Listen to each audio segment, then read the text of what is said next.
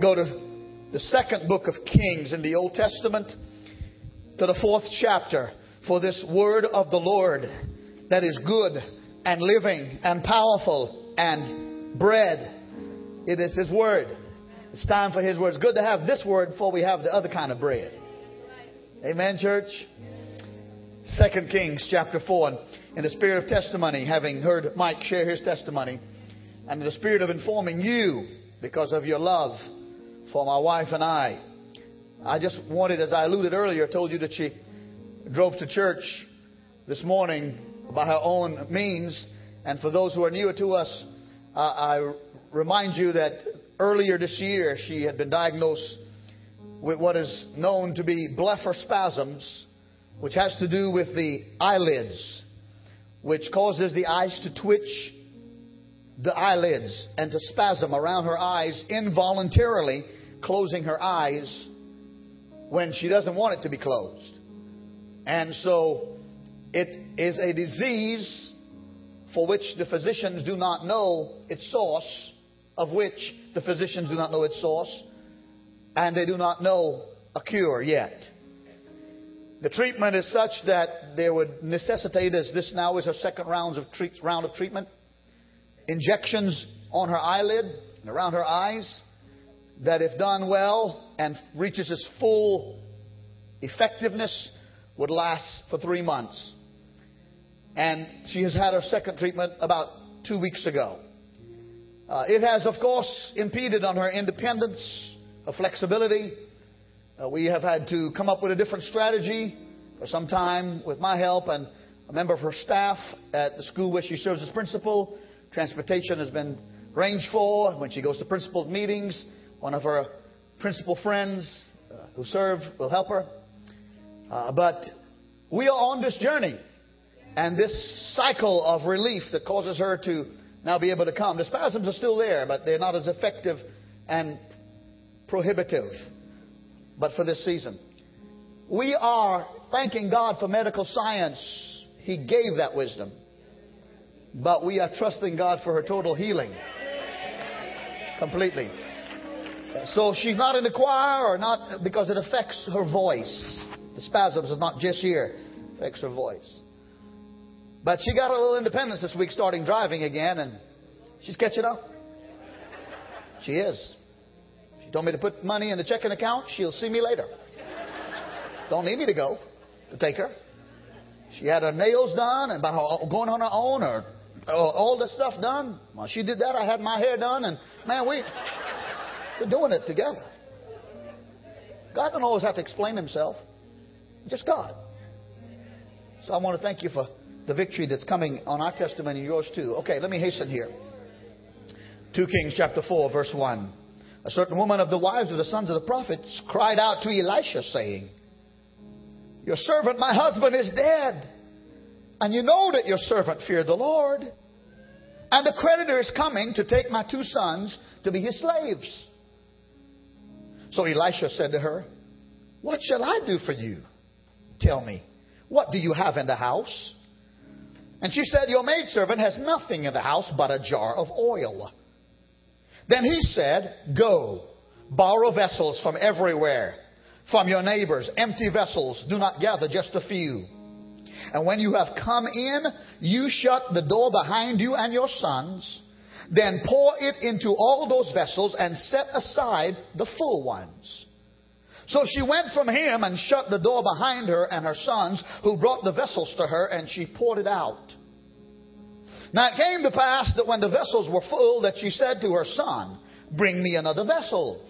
And he said to her, "There is not another vessel." So the oil ceased. Then she came and told the man of God, and he said, "Go, sell the oil and pay your debt, and you and your sons live on the rest." I want to talk, share, preach, yell on this thought. The miracle is in the house. Oh, yeah, you, you are feeling what I'm feeling. The miracle is in the house. Stretch your hands this way. Give me thirty seconds of your best prayer for me. Would you? Come on, start saying it. I receive these prayers. I receive the prayers stored up from the prayer Friday and Saturday. from the prayer that Pastor Jess already prayed for me. I received the prayers, I received the anointing, and I and I thank you the overflow is going to be on everybody. If I'm better, then I'll do better and the people will be better.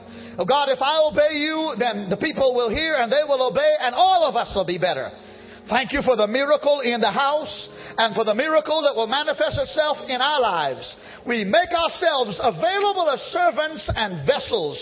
Like the vessels we're going to preach about, we make ourselves vessels available to be filled with your anointing and miracles. Amen? Amen? And so be it. And if and you may be seated in the house of the Lord. And I was going to say, if you would like to keep your Bibles open to this text, I, I, I want to just get right here in the middle of the Word. And I want to say this.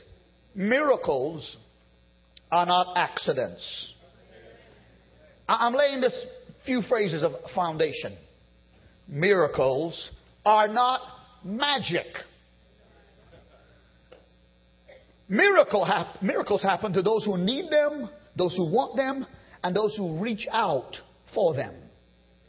All of us have seen a race of some kind or another.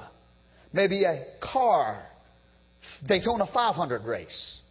Maybe you have seen a foot race like the hundred-yard dash or further in distance.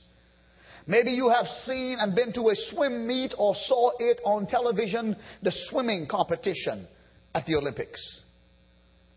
And having looked at these kinds of races, and we have seen many, I have yet to see any race, any race, where the finish line moves towards the runner or swimmer or driver when they start running or driving. Yeah, I know it's kind of obnoxious, isn't it? I would get in a race where the finish line gets closer as I move towards it. But always, one hundred percent of the time, the runner or the swimmer or the driver moves towards the finish line. If you are like me and you're looking for a miracle, and, and I, I need plural, miracles at times, we've got to move toward the miracle. We can't expect the miracle to move toward us alone. We have to do our part in this business of the miracles that we need. And so a lot of people are saying, I'm waiting on a miracle. And yes, we are. But we have a part in that miracle. And as I look at this story about Elisha, the man of God, and a woman A widow woman in a desperate plight, I've learned some principles that I hope will be a blessing to you and we can practice together so we can appreciate the process of the miracle.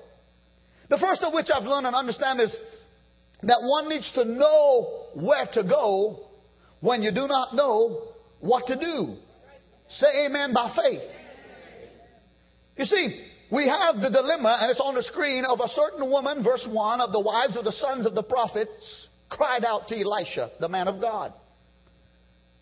And she says in her desperation, your servant, my husband, is dead. And you know that your servant feared the Lord. Perhaps Elisha might have been a sort of mentor to her husband in the ministry. He feared the Lord, meaning he served the Lord. Now that he's dead, it's apparent from the verse that he died owing some money to someone from which he obtained credit. And after the funeral, the creditor says the debt is still real and it's not been erased. And therefore, I'm coming to collect. And a little different from our day and time, the bank will lend us money based on our assets and our ability to pay. If you go for a shorter term, not a large loan like a mortgage, they may lend you money based on your car's value. Something that says that if you don't pay, we're coming after it. In that culture and time, since many assets were not to be had because of it being an agricultural culture and because of the economy of the time, the assets of parents would be their children.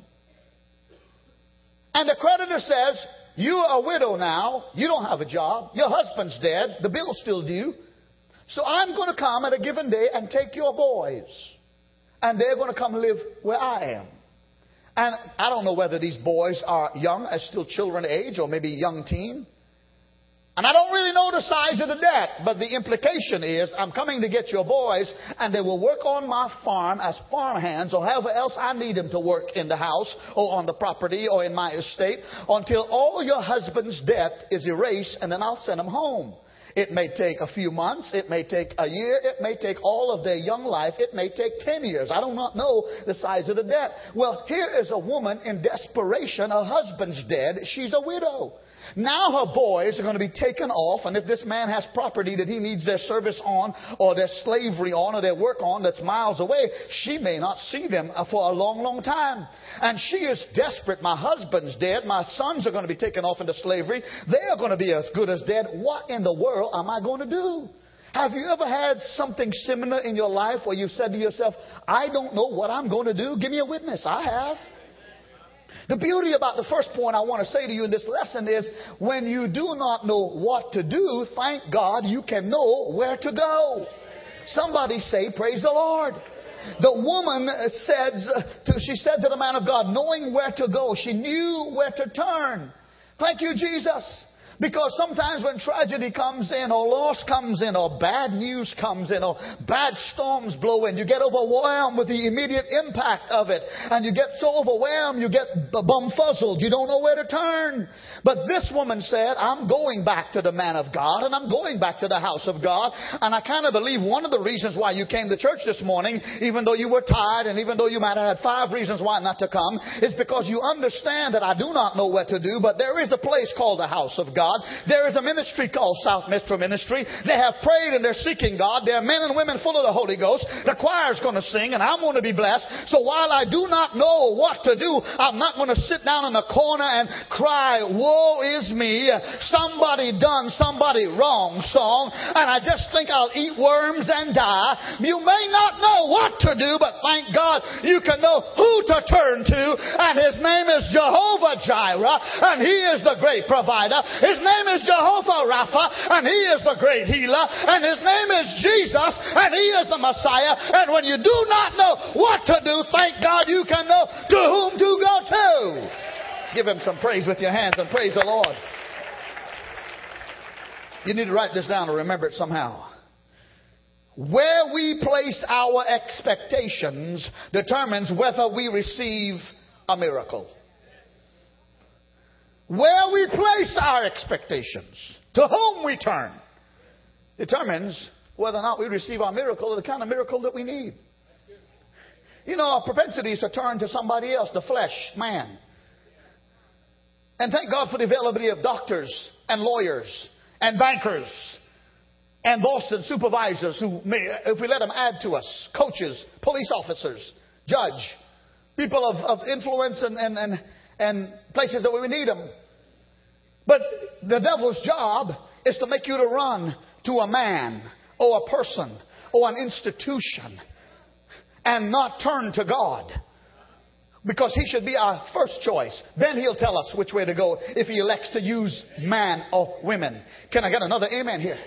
Where we place our expectations determines whether we receive a miracle, which moves me to the second point very quickly. Don't seek an earthly Messiah. She comes to the man of God, but he's not God. And he reminds her of it real quick. What do you want me to do for you? Oh, help me preach. Uh, you know, I can preach by myself sometimes.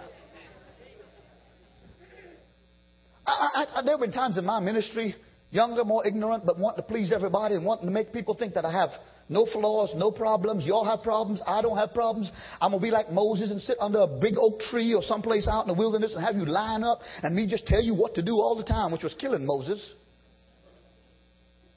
Sometimes we, we preachers or people in leadership, and I'll speak for myself, you know, we got this ego. And, and we want, and in my younger years, I used to think I would be everybody's solution and everybody's answer. And the older I get and the more I got in ministry, the more I realize how deep and how vast and how wide people's problems can be. You done what? You owe what? You shot who? Yeah. Your kid is where? I'm buttoning up my shirt. There ain't no S under this shirt in my T-shirt that says S P, Super Pastor. Yeah. I see the mess. Man, I see the, the, the deep hole that the devil can dig for us, or we can dig for ourselves, and we're looking for help. And, and I'm like Elisha. What shall I do for you? Make an appointment with Pastor Jeff. I can help you.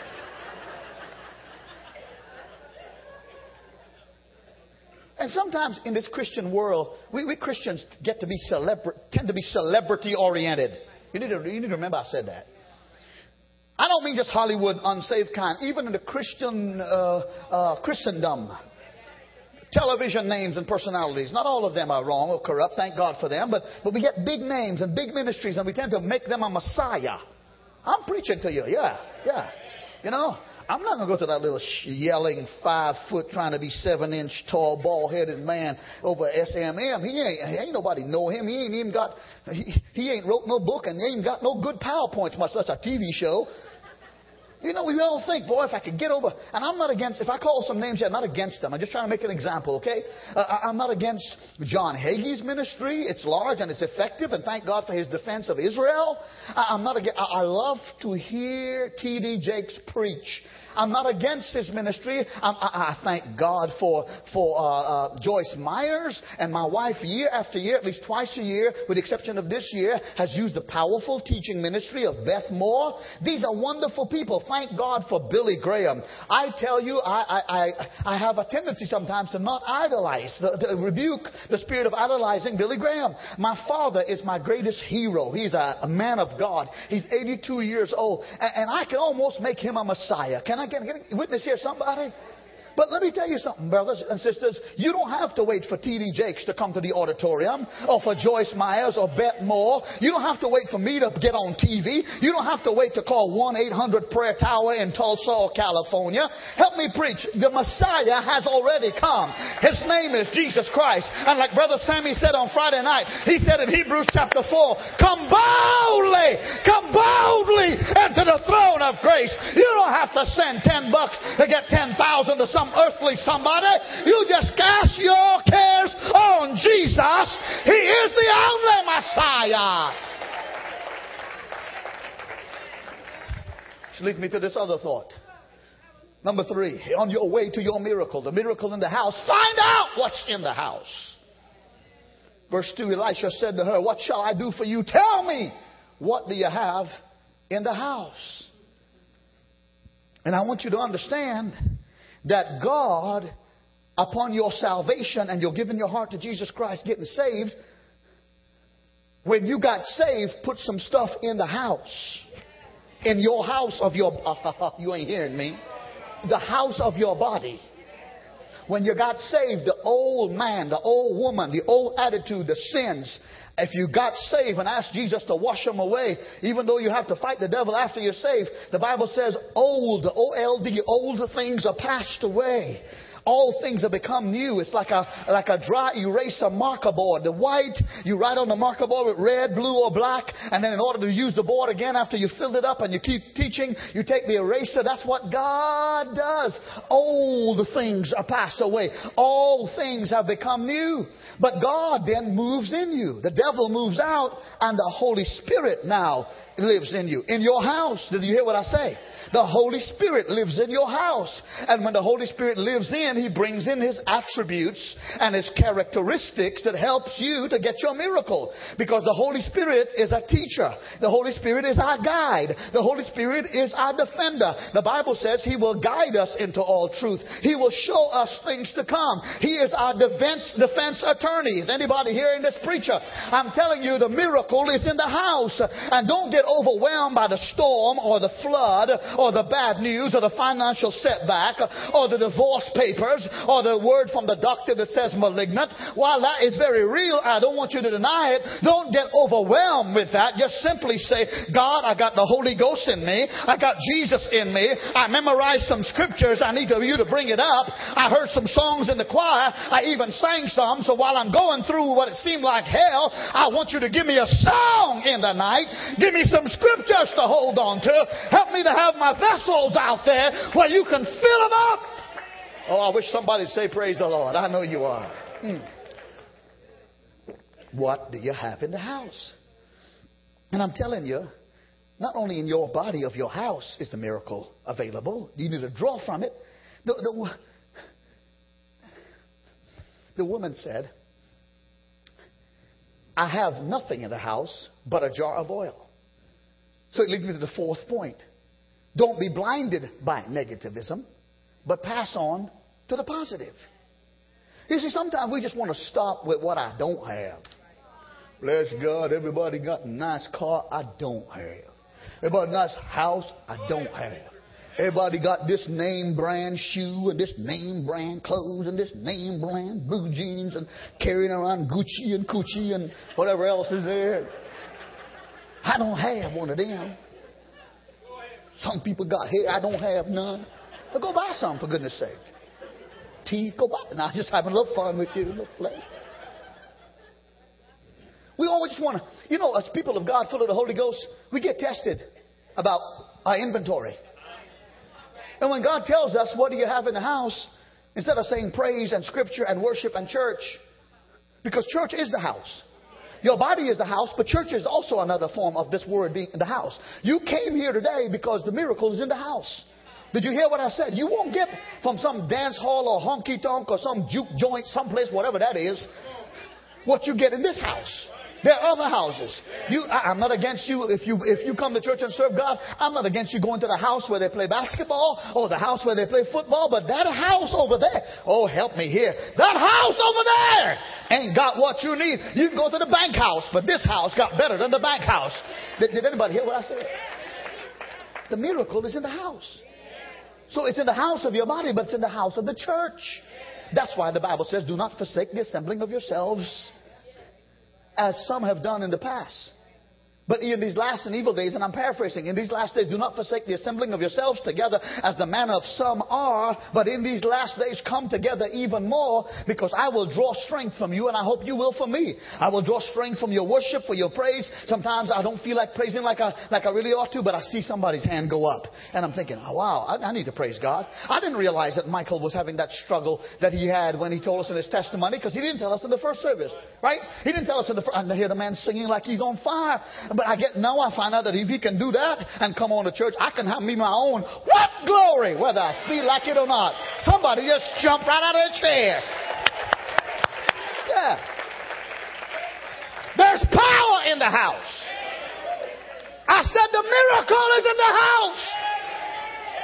You can get your miracle because God is in the house. The Holy Ghost is in the house. Worship is in the house. The fire is in the house. The peace of God. You can. God is in His house. This is the house of God. This is not Alan's house, Church of God house. It's God's house. Thank God at the end of the first service, a man walked all the way, a wonderful African-American brother walked all the way from the back, come up to the front for his miracle, because two weeks ago, he was in intensive care at a Gwinnett hospital with a heart attack. And he said, if God will give me a touch, I'll show up in His house to thank Him. The miracle is in, say, it's in the house. Oh, God, you'd have to say that, but I, uh, man. You know, sometimes storm comes in, bad news from the doctor, police officer shows up, calls you, your child, marriage of twenty years, working hard as you can, helping him he, and all that stuff, and she's helping you and paying the bills, getting by. You get this little text or this little note or phone call or face-to-face. I love you, but I don't love you. All that stuff blows in.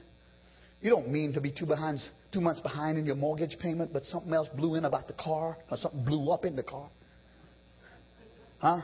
Y'all driving some of the same, right? You know? If you, if you, yeah. Isn't it amazing? Oh, God, help me here. Car salesman and God.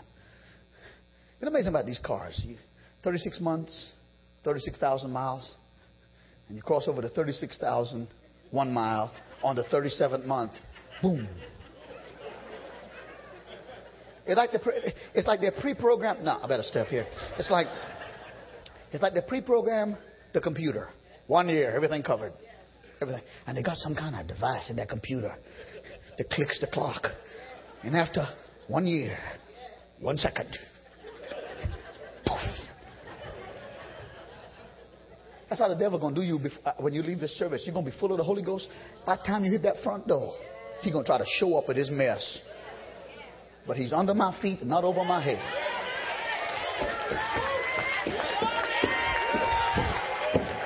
Stop your devil! I'm trying to tell you, sometimes the only time, only words God get from we Christian is, "I ain't got nothing. I ain't got nothing. I ain't got nothing." One of my favorite country songs. There we go. Gloom, despair, agony on me. Deep, dark depression, excessive misery. If it weren't for bad luck, I'd have no luck at all. You know the rest, because you sang it too, eh? You laughing at me, you all know better. You know more. You got them country songs about... Your dog bit you, they repossessed your pickup, and your wife left you. You all know all about them kind of. That's why you. That's why you're having a good time. You got to change your song, man. You got to move on. If all, if if all you got the little jar of oil, he gave it to you. Say something about it. Can I get an amen? You may not be making that twenty dollars an hour, but if you're making six or five, it's better than nothing. You'll get your way to, if he can trust you with a six dollar, nine dollar, ten dollar hour job, you tithe and give, he'll move you on up there. If he can trust you with a little bit of oil, get ready to get some bigger vessels, because he's going to fill up some other vessels. I'm telling you, my friends, understand, don't be blinded by negativism, but pass on to the positive. God is good. Let me let me hasten. Faith is not faith until you do something. Action is required. Elisha told the widow, "Go and borrow as many vessels as you find." It's on the screen. "From all your neighbors, empty vessels. Do not gather just a few." Wow. You got to do something. Sitting around hoping faith is magic. Bless God, I gave God a one dollar today, and I hope he shows up with that hundred. No, he don't work that way. Just thought I'd just let you know. It ain't magic. Okay? There are people asking God to get them out of debt. Do this, do that, the other thing. They don't even tip God. He says, ten percent is what I'm asking. I want to prove you, and I want you to prove me in the process. Now, folks giving God twenty-five cents a dollar. The most popular president in the church is Washington. Ain't he on the one dollar bill? He comes to church every Sunday. Don't we look at now? Yeah. Finance committee. We have to we have to deal with the president of Washington, because some people want they give a dollar bill, don't want nobody to know that they're giving that puny amount, because they're living higher than a dollar bill, so they crumple it up and wrap it up in all kinds of shape and form, and then the, uh, the building committee got to spend whole day on. We're hoping when we open this up, it'll like, say a hundred, but all we get is one and no zeros. Let me stay back up here; it's a little safer, Pastor Jeff. It's kind of like we're going to the horizon of the seashore looking for our ship to come in when we ain't sent no ship out. I'm not preaching little Indian, buddy, and I'll get wild in a minute. I love you. I'm just trying to help you. You got to do something. You got to do something. You got to give. It shall be given unto you. And give unto God what is His. You send ship out, they'll come in. You, you plant corn, you won't get watermelon.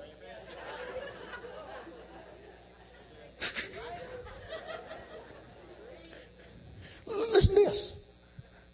Two-thirds of the word God is go. Go get some vessel. Go! You need to understand the word gospel has the word go in it. Go. Go to church. Go read your Bible. Go confess your sins. Go ask forgiveness. You got to do something.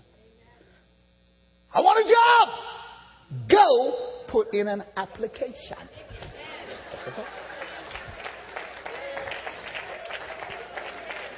You know what's amazing to me about this culture in America?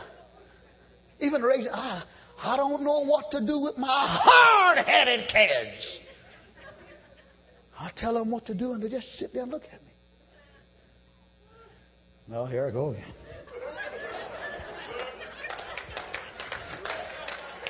Where I come from, when we tell our children what to do, we don't give them a math lesson. I told you to clean up your room. One, two, three, four. Where I came from, I said, go, boy. What part of that go you don't understand? The G or the O? You ever heard that song, You Light Up My Life? I am not about child abuse, and don't you all go showing this on YouTube and say, Pastor said, beat you. I can just see you all taking this out of context like the news media does politicians for their own advantage. Yeah, I'm just telling you, the Bible says, though, it, there's a balance about this. The Bible says if you spare the rod, you'll spoil the child. And, and every once in a while, the child needs to understand. It can't beat them till they're twenty years old. But, but every once in a while, the board of education needs to be applied to the seat of understanding so that they may be able to go.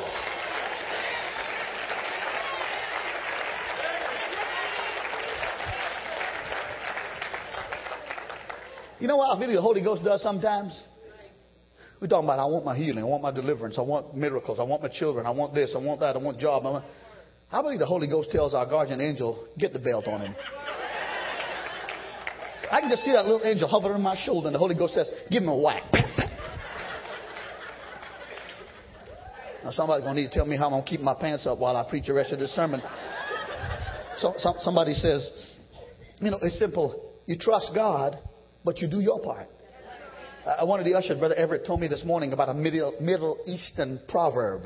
In the Middle Eastern culture, back in years ago when camels were the means of transportation, as in the American culture many years ago, the cowboy, the horses were the means of transportation, and, and, and the horses would come into town, and John Wayne riding on them, and he comes up to the, uh, the, the, the place where he was doing business with his horse. The Middle Eastern culture, camel was the means of transportation, and, and it says...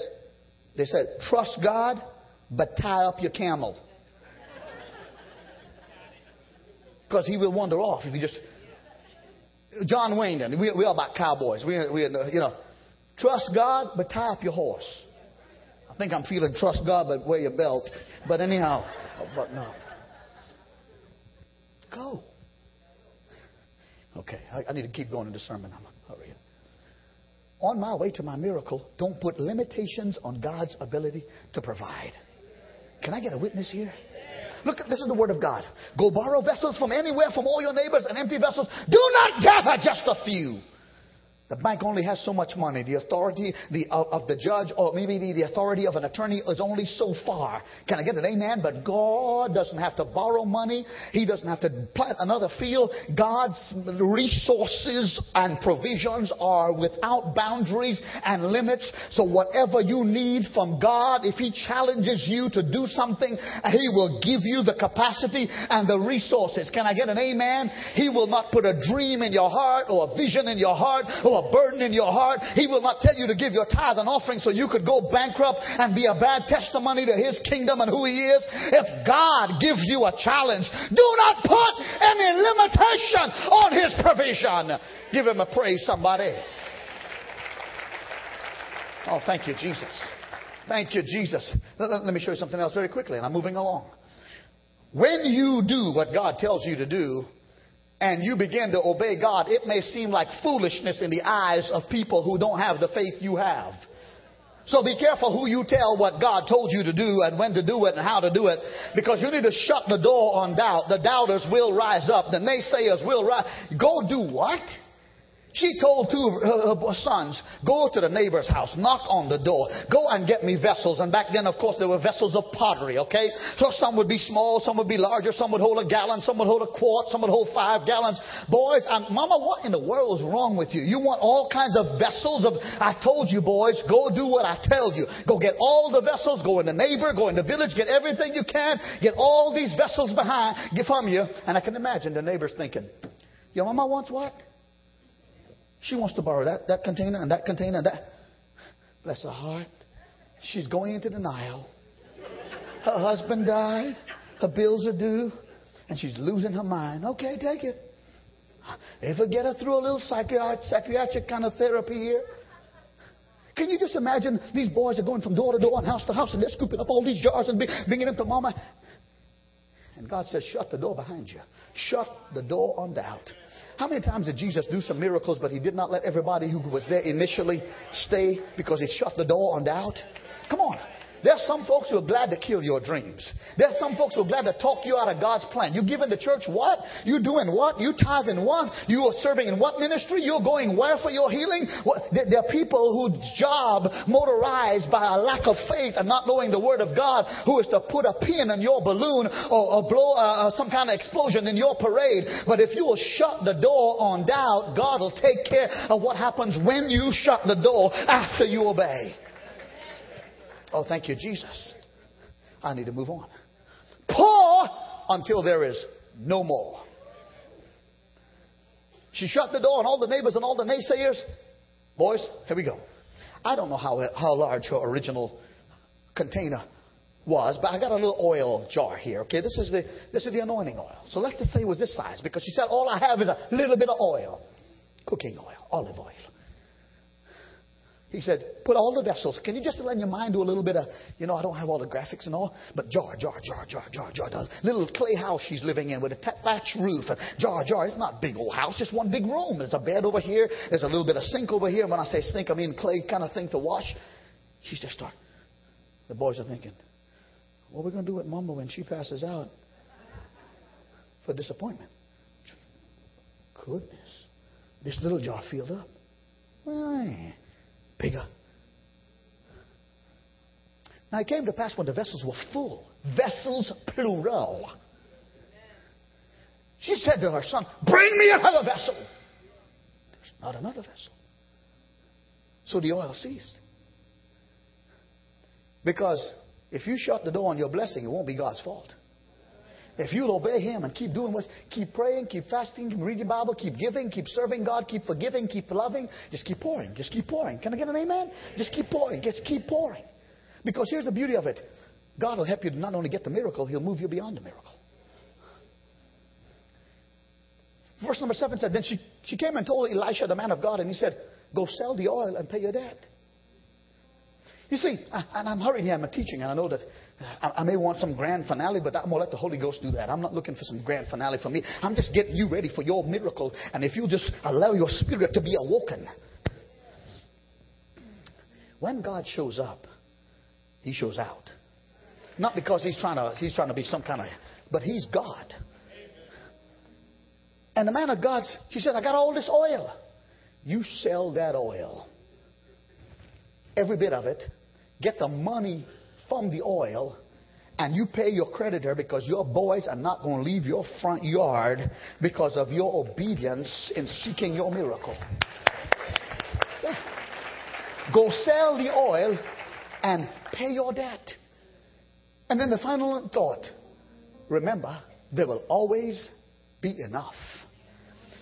It would have been, it would have been a super duper whooper whopper miracle if she just got to pay her debt and keep her boys from slavery. Wouldn't that have been enough? Can I get a witness here? I mean, if, if, if my boys don't have to leave, the debt is paid. Now we will have a little garden ourselves and we will grow vegetables and we will sell them. We will get life going. God, you're just good enough. You got me out of the hospital. You made me better. But oh, how God loves us if we will keep serving Him. He said, go and sell it, pay your debt, and you and your sons live on the rest. Because God is the blesser with the leftovers. Can I get an amen, somebody? Everybody stand up all over this house. Lay your Bibles in that chair and get ready for your miracle in Jesus' name. Let me tell you this. God is not just satisfied because of your obedience to bless you up until this hour at the end of the service and the benediction. But if you let Him, you can live on the rest of His blessings. But there's, you got to do that going. Has He ever been good to you about anything at all? Would you lift up your hands? Would you raise your voices? And would you just raise those voices in thanksgiving? Praise Him enough for you to hear your own voice. Come on. Let your ear hear your mouth, your mouth speak, and your ear hear your praises. And then not only that, but the devil will hear it and he will run because you're... Hallelujah. I praise you. Come on. I praise you, God. I praise you that you have miracles with my name on it. I praise you, oh God, that you have power. Oh God, releasing your power for my difficulty. Say, oh, come on, come on, just praise Him, because if you don't create an atmosphere, the house of praise, then you won't get what you need. If you'll create an atmosphere in your body and in your mind by praising God, if you get your house ready, the miracle will take place in your house. Oh, praise you, Jesus. I bless you, Lord. Oh, bless you, Jesus. You may put your hands down just a moment. And I'm going to ask the prayer team and the elders and their spouse and anybody who's ever been trained for prayer in this church, even those who pray with me in my office, to come and stand all over this altar, around this altar. Now, go is what He said to her. And I'm saying this to you. And, I, and I'm telling you this morning, on, on, on Friday evening, I felt the Lord telling me to pray for everybody long before I got here on Friday. When we had our two hours of praise and worship, the train did the three hours. People lined up all the way down. The staff, the elders, the prayer team, they helped me. But I stood right here because the Lord said, as shepherd during this twenty-four hour prayer vigil, as shepherd of, of the flock, I want you to lay. And, and, I, and I felt that burden. But you know what? It wasn't long before my flesh started getting tired. And I had to have the church pray for me too. What I'm saying is, even in my best, I run out. You don't, I'm not, I'm not the Messiah.